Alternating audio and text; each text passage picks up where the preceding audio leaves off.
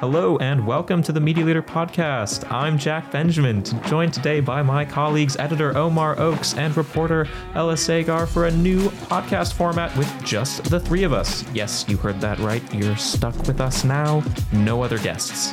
Instead, we thought we spend our whole day reporting and analyzing media industry news, so why not talk about it amongst ourselves on the podcast and share it with you as well? The goal for this format is for the three of us journos to run through big, recent stories in the news and expand beyond them to talk about the bigger picture.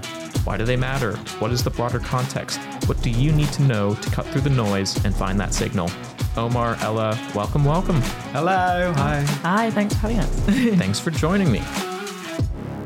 First bit of news that was big over the weekend Twitter sort of doesn't exist anymore. It's undergoing a rebrand to become X. I have a few other letters that come to mind in response. They are W, T, and F. Elon Musk, who is not CEO but appears to be acting like one still, had recently confirmed that Twitter has lost more than half of its ad revenue and that the company is currently cash flow negative. Lots of questions come to mind here. Why do we think this rebrand is happening? Why isn't Musk allowing his CEO, Linda Yaccarino, to really take the lead here? Is Threads, Meta's Twitter, um, excuse me, X competitor poised to con- uh, continue to take advantage? Omar, what are your thoughts on everything that's going on? You know, clearly we've seen ever since Elon Musk has taken ownership of this company, he has no idea what he's doing.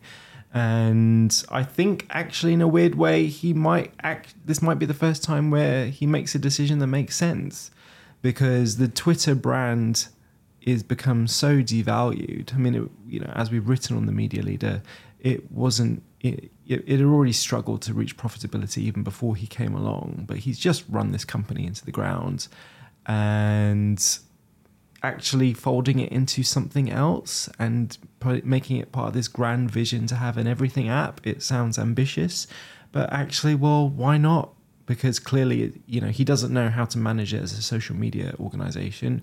So might as well leverage it into something else. So it's a bit like meta you know instead of facebook or alphabet instead of google. You see it perhaps as part of this grander scheme for what he wants to turn into twitter into part of his x company i suppose. Is that sort of what you're saying that it might be a good thing in that sense well, perhaps, but it all feels pie in the sky right now. And you, you mentioned Linda Yaccarino, who is um, nominally the CEO, but it seems like all the big company strategic decisions still come from Elon Musk, even though he's proven, as I've just said, that he doesn't really know how to run a social media company.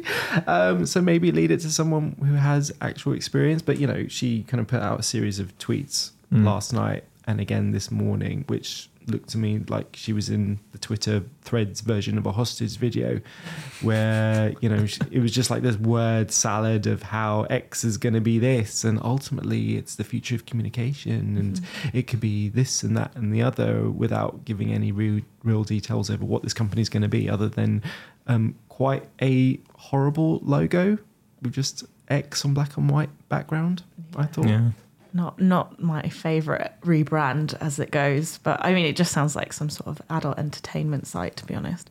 From my, to my mind. Well, that would be more interesting. yeah. if, he, actually said, "I'm going to turn this into a porno site," then that would actually be more interesting, yeah. and frankly, probably a more sound business model yeah. than what he's been doing up until now. I mean, they're not. It's not the only like uh, company to be doing sort of things with rebranding and stuff. There was a funny Twitter thread uh, from Channel Four saying, "Oh well, good luck." X or Twitter or whatever you are because people still call us 4OD. And then ITVX commented saying, We're fuming underneath it. you know, so I, I found that quite entertaining. I mean, it's coming out with a lot of just meme content and but I think that's kind of what Twitter is now, is memes and just not really much else mm. sort of solid. But mm. that's hmm. my opinion. I've, yeah, well, I've barely been on myself. I've been on Threads a bit more, but it's still lacking a lot of the functionalities that I'd like to see. So it's you know, it feels kind of nice to not have to spend so much time on social media. That's what I would say, and and maybe I'll continue getting away from that. Um, Barbenheimer had a big opening weekend. Omar, you covered it for us. Ella, I know you saw Barbie over the weekend. I have not seen these films myself.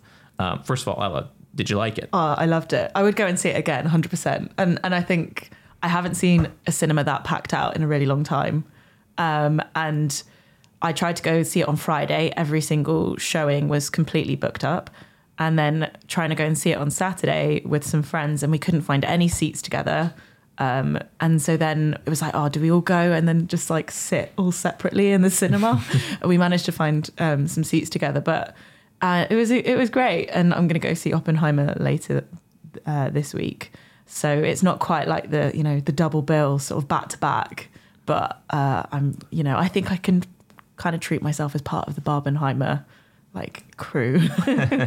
uh, Omar, how big of a deal is this for cinema and for marketing? I mean, Ellie just mentioned the sort of back to backness. That was it seemed I think it started from social media a little mm. bit. You know, go see Oppenheimer first, and then Barbie as a dessert a little bit as a palate cleanser from sort of the depressing nature of Oppenheimer, a more optimistic yeah, part of Some Barbie. people went to see it in the same day, like literally back to back, and that's about. I mean, Oppenheimer's three hours, and yeah. and Barbie's what about an hour and a half. So that's quite a lot of you know cinema time. Uh, but I think also you know there was other movies like Indiana Jones, Mission Impossible. There's other things happening and uh, in cinema that it's kind of seems to be like really all of these big franchises, like all, a new big Pixar movie, Elemental. All of those sorts of things. Well? I think it's it's doing better than I think. I can't remember what the other one was. I think um, that I mean, maybe that's indicative. Like I can't remember what it what the last one was, but I think that was told to do with the only releasing it on streaming and and not having a exclusive theatrical window. Mm. But Omar, in terms of the cinema industry, how big of a deal is this in your opinion? Yeah, it's a, it's a massive deal. So opening weekend in North America, Barbie took 155 million dollars. Um, overcame Super Mario Brothers movie. It was the biggest opening of the year bigger than any Marvel movie released this year. Um, Oppenheimer took 80.5 million. Um, Christopher Nolan's biggest debut for something that wasn't a Batman movie. Mm. Um, so Warner Brothers and um, Comcast have done really well out of this. Um, it's on track to be the fourth biggest box office weekend opening of all time in North America. Um, but I think it's indicative of something which kind of was whipped up into an internet frenzy. This whole Barbenheimer thing, where, as you say, Ella, um, people went to see it as a double feature, even though they're wildly different sorts of movies. It was almost like you know part kind of wanting to kind of see Barbie and be part of that cultural moment. Mm. Everyone wearing pink. Like, yeah, yeah. I saw, I, you know, I was in Leicester Square walking around on Friday, and loads of people dressing up for it, and someone even had a T-shirt which was half Barbie, half Oppenheimer. Oh my god! where you know that's um, really on it. was, was anyone dressed in like mid-century attire with like a big hat or something, like a fedora? No, no, funnily enough, that didn't um, bring out the, ah. the, the gear. But um, yeah, I mean, clearly this was a cultural moment, and cinema at its best can still deliver those cultural movements to get bums on seats. But that's quite a high bar to give yourself if that's what's going to you know save cinema as a medium in the future that you know the long term problems remain where everyone has a nice TV for the most part at home and are willing to wait out theatrical releases and wait until they're on the streaming platforms um, and at the same time you know Netflix Amazon Disney, Apple TV Plus, they're all willing to invest in TV as a format as opposed to movies on streaming platforms as well. So there's still these forces which um, cinema has to overcome. Mm. Yeah, I saw, um, I don't remember who it was, it might have been on Twitter or LinkedIn, basically someone saying, cinema's dead. Well, obviously not because these two movies have performed extremely well. But as you mentioned, it's, it is a very specific cultural moment that it's tapping into in order to to do that. I mean, the marketing around these films is kind of impre- like very impressive. Yeah. Um, I, I, don't know if you can do that for every film necessarily. Is that no. that's basically what you're saying? Yeah, and it's like it's the thing with media where you can see the future unfolding, but it happens quite slowly. Like the whole thing about you know advertising's dead, and yet every year TV spending keeps going up and up and up for the most part. For the most part, maybe not this year, but it's because trends take time and culture for the most part you know things change slowly. Um, and yeah the long-term trajectory might not be good for cinema but that doesn't mean that cinema is going to die. And i've been saying this for a long time where okay this was a cultural moment what more can movie theaters do to actually create a more interesting, interactive experience where you're not just going there to see something on a big screen, get the sound and everything? What more can cinemas offer? I mentioned Leicester Square, you know, they have the Odeon Luxe, the big armchairs, and you mm. order the nice They food are and stuff like yeah. that. Well, that's fine if you're willing to spend, I don't know what they cost actually, like £40, £50, whatever tickets are for these really kind of luxe experiences. Mm. But is there something that can replace the multiplex? I think the multiplex actually faces a very uncertain future because there's a very kind of, for the most part, uncomfortable boxes where you're just watching cinemas. I think cinema has to become, lean into being more boutique, more bespoke. Mm. At, at the DCM upfronts, it wasn't this year; it was last year. I think the CEO of Vue said that you know upgrading all of the seats in their in their cinemas was their top priority and making them like so that it they recline and they do all of those sorts of things. So that kind of feels like maybe something that you can't get at home or like it's a bit more. I mean, if you go to, I mean, Everyman is like obviously like a very sort of like quite a high end cinema chain, and it's still it's like squishy sofas and things like that. But they can you can and bring you food and drinks and stuff when you're in the cinema, and it's like, but that's kind of like what you get at home, but it just feels a bit more. I don't know how they make You have it people bringing you food at home? Oh, how Well, nice of you. yeah, well, you know, got to ask nicely. Uh, It's worth noting that all of this is happening amid Hollywood being completely shut down. Um, SAG-AFTRA began its strike uh, a little over a week ago now. Um, the Writers Guild's been on strike for a while. Omar, who do you think the winners and losers are going to be of this strike action? the big proximate winner of this has got to be Netflix because you know their model is completely different for how they hire writers to um, write for the TV and films that they create, where they essentially just say, you know, a bunch of people submit your ideas, and then those writers submit their ideas, and potentially they don't hear from Netflix again. And sometimes some ideas get taken, some don't. Um, there is no kind of long-term relationship in the way that the studios traditionally have with these writers, um, who, interestingly, for for for you know this this famously capitalist country, has a very heavily unionized entertainment center, which is very interesting. Um, But you know, but so Netflix, um, potentially um, Amazon Prime Video as well, um, Apple TV Plus, obviously. Um, content being run by Jay Hunt, previously of Channel 4 over there. Um, and as well, um, the UK. Um, a couple of weeks ago, BBC Studios put out really good numbers. Um, it's a potential opportunity for the UK to produce even more content to export to America, and they, you know, they, they love Downton Abbey. We know that famously, but you know, loads of good content that's picked up on BBC America, sold through different studio relationships. Um, so potentially good for the UK. Yeah, I, well, I would love to see more Fleabag types. Um, I mean, that was a huge thing when I was, uh, gosh, I was in college still. Really betraying my young age there because I wasn't that old. when I lived in Canada, Peaky Blinders was the big the big thing, and Bridgerton. Um, and yeah, so when Peaky Blinders was coming out, and people would walk past my desk at my old job, be like, "Hey up, governor," and I'm just like, "Oh my god, I'm the only English girl in this office. I'm gonna get this."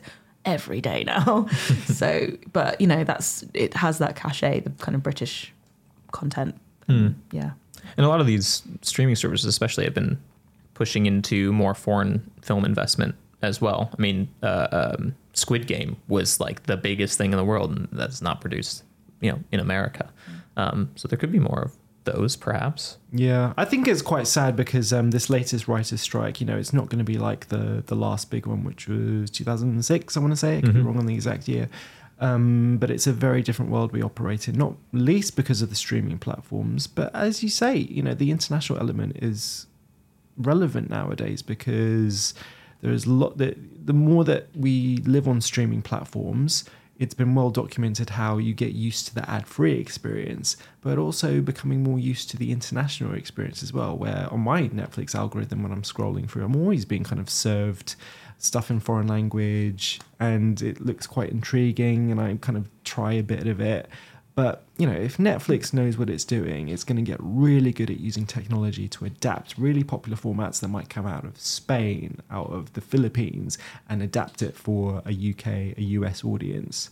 Um, and technology is only going to help it do that increasingly going forward more efficiently. It's earnings season. Uh, three holding companies reported last week: is Omnicom, Publicis, IPG. Some mixed results. Um, Reach, Snap, and Spotify are reporting earnings tomorrow. Meta's reporting its own earnings on Wednesday. Comcast, Roku, ITV reporting on Thursday, as well as JCDecaux. So lots going on in the media industry this week and last. Um, what is the state of the broader ad market as we're going into earnings? Uh, it ain't great. is is a big takeaway. I mean, yeah, it's it's it's it's been a difficult year because, um, as everyone knows, macroeconomic conditions have been difficult.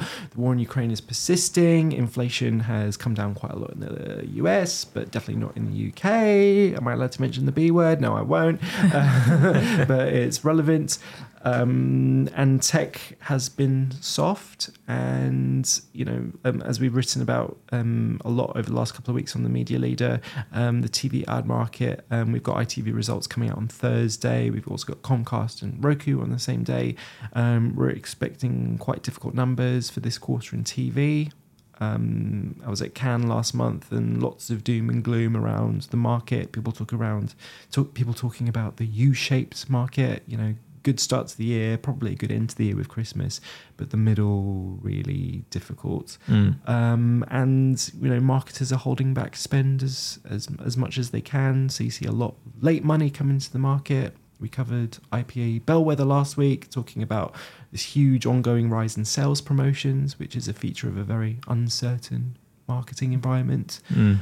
Um, and so it's it's there's a lot of doom and gloomy numbers. I think. Yeah, Ella, you covered uh, the bellwether, and you Mhm. covered as well this sort of late TV market, especially around the World Cup, Women's Yeah. World Cup. What were the big takeaways? I think it was interesting that the uh, bellwether, the sales promotion was one aspect of it, and but there are a few different factors to that, and and I think marketers not knowing how to um, best to like launch a campaign or something like that to sell something to consumers who are going through a cost of living crisis who have less disposable income than ever and trying to make sure that the messaging is sensitive to that. So it might not be it's kind of obviously a financial thing of like we need to sell more of this stuff. Um, and we need we need to like up our performance. Um, but we also we don't want to turn off be insensitive to what consumers are going through or just like turn them off completely if we're, we're pushing too hard. And then with the women's world cup i think it's interesting that people kind of came on uh, or announced their campaigns. They might have been like long-term plans like a few of them were like partnerships but that date back to 2019 but it kind of seemed like they were announced quite close to the time like Mhm. three weeks two weeks out. And so i i personally kind of wasn't sure is that to do with the it being the women's game and it not it kind of only recently being sort of broadcast on ITV and and and the BBC and it's going to be um, kind of broadcast on radio as well um, which hasn't been consistently in the past so there's a few different factors but I think um, it seems like there's a, just advertisers and not sure where to put their budgets but also how to speak to consumers who don't have don't feel as able to spend as they used to Mm. NME is relaunching its print magazine. When others zag, do you zag? Ella, I know you love all things music and audio, of course, um, and you used to be, in your own words, obsessed with NME. Is that correct? yeah, as a teenager, definitely um, was uh, NME. Went to um, you know love music festivals, love gigs, all of that.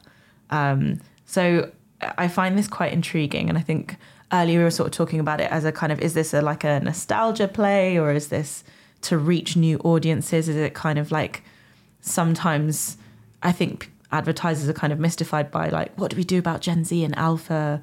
And you know they're they're kind of they have Spotify accounts but they also listen to vinyl and they mm. they do this thing this behavior but they also do this.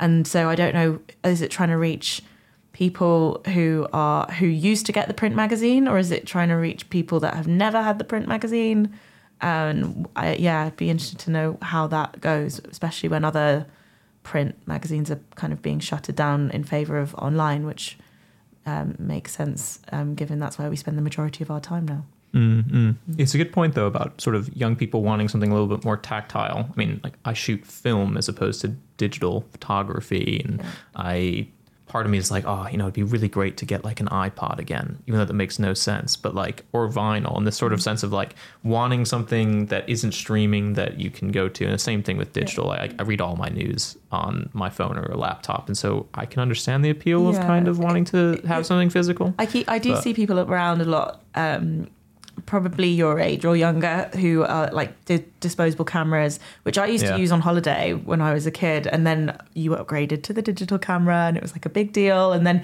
and then you're like, oh, my phone is a camera, and and then now it seems to be going back to like everyone's got like a Polaroid. It's not always a fancy Polaroid. It could just be like a, a you know a sort of disposable camera you get from from the pharmacy and stuff. And I just find it I find it fascinating. This sort of like, I mean, people are like, oh, it's vintage. I'm like, I think you mean secondhand. Like that's Yeah. kind of that's what it is. if, if if magazine companies were smart, they, they would maybe try marketing themselves as as, as that like a return to uh, a nostalgia factor, like get your magazine. But Omar, you're looking at me with absolute disgust in your eyes.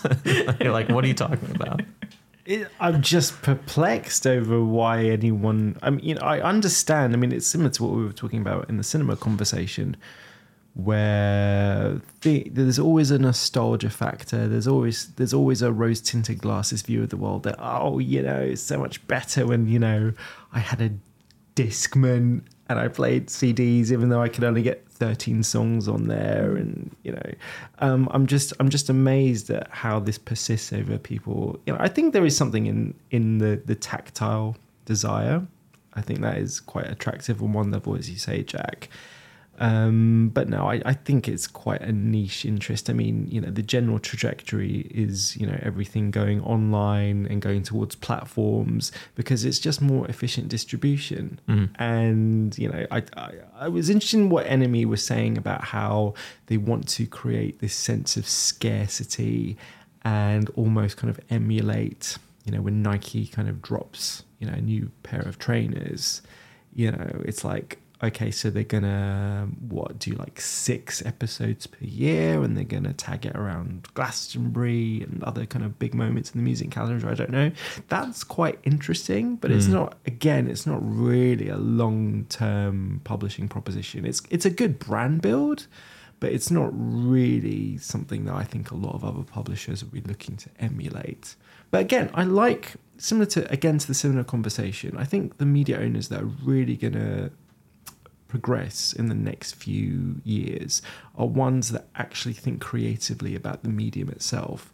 Because, as I just said about kind of everything going towards platforms, which is just more efficient, I think to your kind of what you've both been talking about is how it creates quite a maybe, if I'm being harsh, a soulless corporate environment where all your content is just bucketed in this one place. Mm. When actually there's a huge, I think, opportunity to to create content within bespoke environments. But you can't always do it and churn it out on a production line. But actually your premium high value content, I think I think there's something interesting in that. So watch this space. so kind of we've not talked about outdoors, so I'll throw that in there. Watch this space. Yeah. Um, last question media recommendations of the week. What are you guys watching, listening to, reading, any other form of media consumption that you can do? I'm not sure. Uh, smelling? Can you smell media? Um, what uh, should other people be be looking at as well? Omar, start with you. Ooh. Um, I don't get as much time to consume media as I would like, but you know what I am doing? Um, have you have you heard of Netflix? I've done this thing called Netflix, uh, but no, this is serious. Um, so Netflix um, have been um, in gaming for a while. So on mobile, they've got you know you can go in the Netflix app and you can actually download games on the kind of via the App Store. And but what's interesting is that there are kind of some conventional games, but the ones I've been drawn to and started playing are these ones where they're they're kind of games, but they're not. And I'm playing this one right now called um, Immortality, and it's actually been out since last year and it's won some awards. I see, um, but it's it's sort of like this David Lynch esque interactive movie watching experience where the premise is an actress who did a movie and then someone else some guy died on set and then she became a recluse and disappeared and you as the game player have you're given a clip from a movie she did and you have to build up a library of like creating all these different movie clips in order to untangle the mystery. And I won't spoil kind of how it develops, but some kind of really weird supernatural things start happening when you start playing around with the movie footage as well. It's it's fascinating. It's a really really interesting use of the medium. So not just kind of just another kind of Candy Crush sort of game that you can play on your phone. And potentially, you know, we've been talking about the power of Netflix having all this IP content behind them. They do have games which are associated with Narcos, Stranger Things, the IP that they already have. And I just think, you know, we, we, we're talking about future of gaming, future of entertainment, and our future of media event in October. Um, I just think that this whole area is getting really interesting where you have big TV companies, big studios actually doing gaming in non conventional ways through mobile, I think is fascinating. So, yeah, Immortality is the game. Highly recommend it. Mm. Ella, is it is it Barbie? I can't can't call it like say Barbie as as well. I mean, obviously, I mean it was it was just such a uh, like the script, everything was was so and the casting was so good. I was, I'll confess, I was listening to the Barbie album on Spotify coming into the office today. So that's my media recommendation of the week. it's, you know, Dua Lipa's on there, Lizzo's on there, Ryan Gosling's song from the movies in there. Barbie, And- Barbie Girl by Aqua. Uh, I mean, I'm pr- probably because there's a Barbie movie album, and I haven't, and I don't think Aqua's actually on because that would be the Barbie playlist, which is a different different thing. The, the Barbie movie doesn't feature Barbie Girl No, from the doesn't, 90s. no. Oh my God. Missed opportunity. Can't believe it. So yeah, bar- the Barbie album on that's that's my. Was that like your personal like? I've been listening to the Succession album walking to work. Oh, a lot, really? like the soundtrack from because you know, pretend like I'm way cooler Oh, than I is it actually. like a sort of like power move, sort of like kind of thing? Yeah, that- absolutely. uh, or when I'm writing and I'm like, all I'm doing is sitting at the de- at my desk and typing, but in my head, I'm like making the biggest business deal. See, I, I see. Here I am thinking you're editing podcasts and stuff. You're listening to Succession. I know now. I've got your secret. um, that won't be my media recommendation, but because you mentioned cinema, I'm, I'm, I would recommend. Um, you know, lots of people are going to see Oppenheimer, Barbie. I'm looking forward to seeing that. But I did just see Wes Anderson's new film, Asteroid City. Um, wasn't my favorite of his films, but it is absolutely gorgeous. So if you're a fan of cinematography and pastel colors, would recommend going to the cinema to see that as well. Mm. You know, there's Is- lots of other movies out too. Is Owen Wilson in it? You know, Owen Wilson is not in that one. He's not in a Wes Anderson movie. I don't think so. And Bill Murray isn't either, even though he had a character written for him. But um, there, I think there was some some issue with he got COVID actually and couldn't then show up because it's a very minor role. And then they ended up giving it to Steve Carell um, because there was a bit of a, a recovery period. Um, and Bill Murray's in like there's a short that they filmed separately that they gave a, a new character for. for So him. why wasn't it your favorite, Wes Anderson? Uh, I just didn't like the story as much. Um, I think he's gotten very he's gotten very Wes Anderson, and I like his older stuff a Or little is he like a more. parody of himself at this point? No, because it's still beautiful and I appreciate the craftsmanship. But I think like I love Rushmore and Royal Tenenbaums, which are they're very quirky, but they have a little bit more of a soul to them. If that look that makes sense. Substance kind of thing. Yeah, maybe That's something that's leveled at, at Wes Anderson is its style over substance. a little bit, a little bit. I'm no Mark Kermode, but I would recommend the movie uh, if you're interested, if you're a fan. Um, I, th- I think it's important to remember there's other films out that are not Bar- Barbie and Oppenheimer. So, yes, yes. Yeah, go, go to the cinema and see them, or I guess wait until they until, until they come out. Whatever you do, and get food delivered to you I'm- from I'm your family I mean, instead of it makes it sound wait like my sister's my slave or something. That's not the case. Um, We'll delve into that next week. That's all we have time for. Thank you both so much for joining me. This was super fun. Thank you. thank you. Thank you for listening to the Media Leader podcast. You can find and listen to all our episodes on our website at themedialeader.co.uk or wherever you get your podcasts. But just remember, please do subscribe to be notified when we release our next episode. From all of us at the Media Leader, I'm editor Omar Oakes. Our executive producer is Jack Benjamin. See you next time.